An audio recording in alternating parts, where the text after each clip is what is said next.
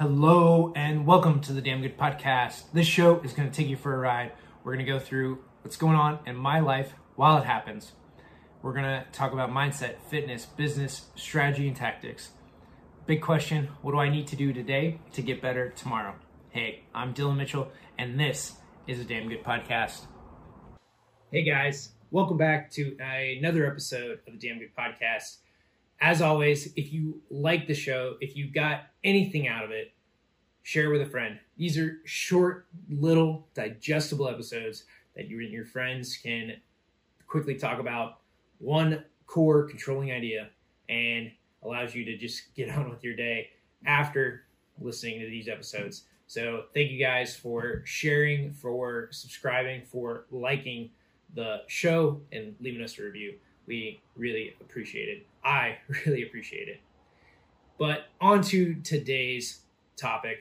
Now, there's a lot of things that I thought about talking about today, but the thing that I wanted to bring to your attention and to kind of walk you through what I'm going through as I'm going through it is kind of a pivot, right? We've talked about this a little bit before that we're pivoting our offering, right? From designers and engineers to more contractors, right? From a group of people that don't necessarily understand the value of time because they're not compensated or tied directly to an hour or any unit of time, whereas the contracting world is tied always uh, directly to hours, billable rates, and everybody knows it through the entire organization.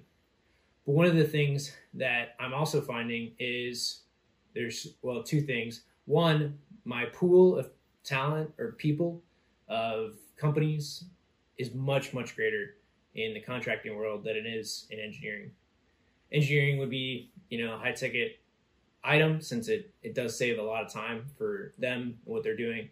And not to say that I'm not going to save contractors a lot of time, but there's just a lot more of them. So the economies of scale work better to where I can provide a lower cost, higher volume solution to contractors and really make the, the economics work.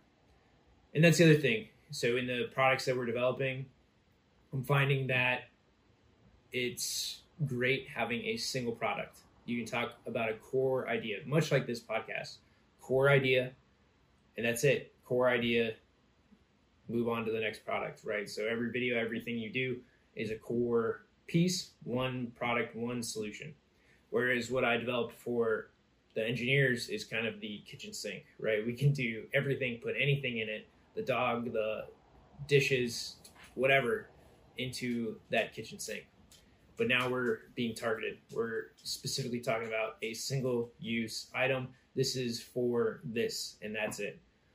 And that makes it super powerful, super targeted, super direct, where people don't have to think. They don't have to use any of that brain power to understand what we're doing and how we're going to help them solve their problems.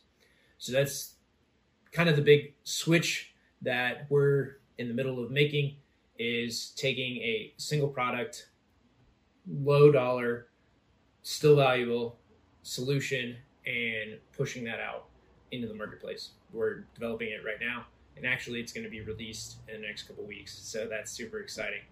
But guys, wherever you are, you might have the kitchen sink of products, of solutions, of whatever try to narrow that focus or at least to a controlling idea to allow you to move further faster and effectively give you a better way to speak to and target your audience. So, single controlling idea versus the kitchen sink. That is this episode, Damn Good Podcast. Again, guys, if you like it, please share. And we thank you for listening to another episode. We'll see you back here tomorrow.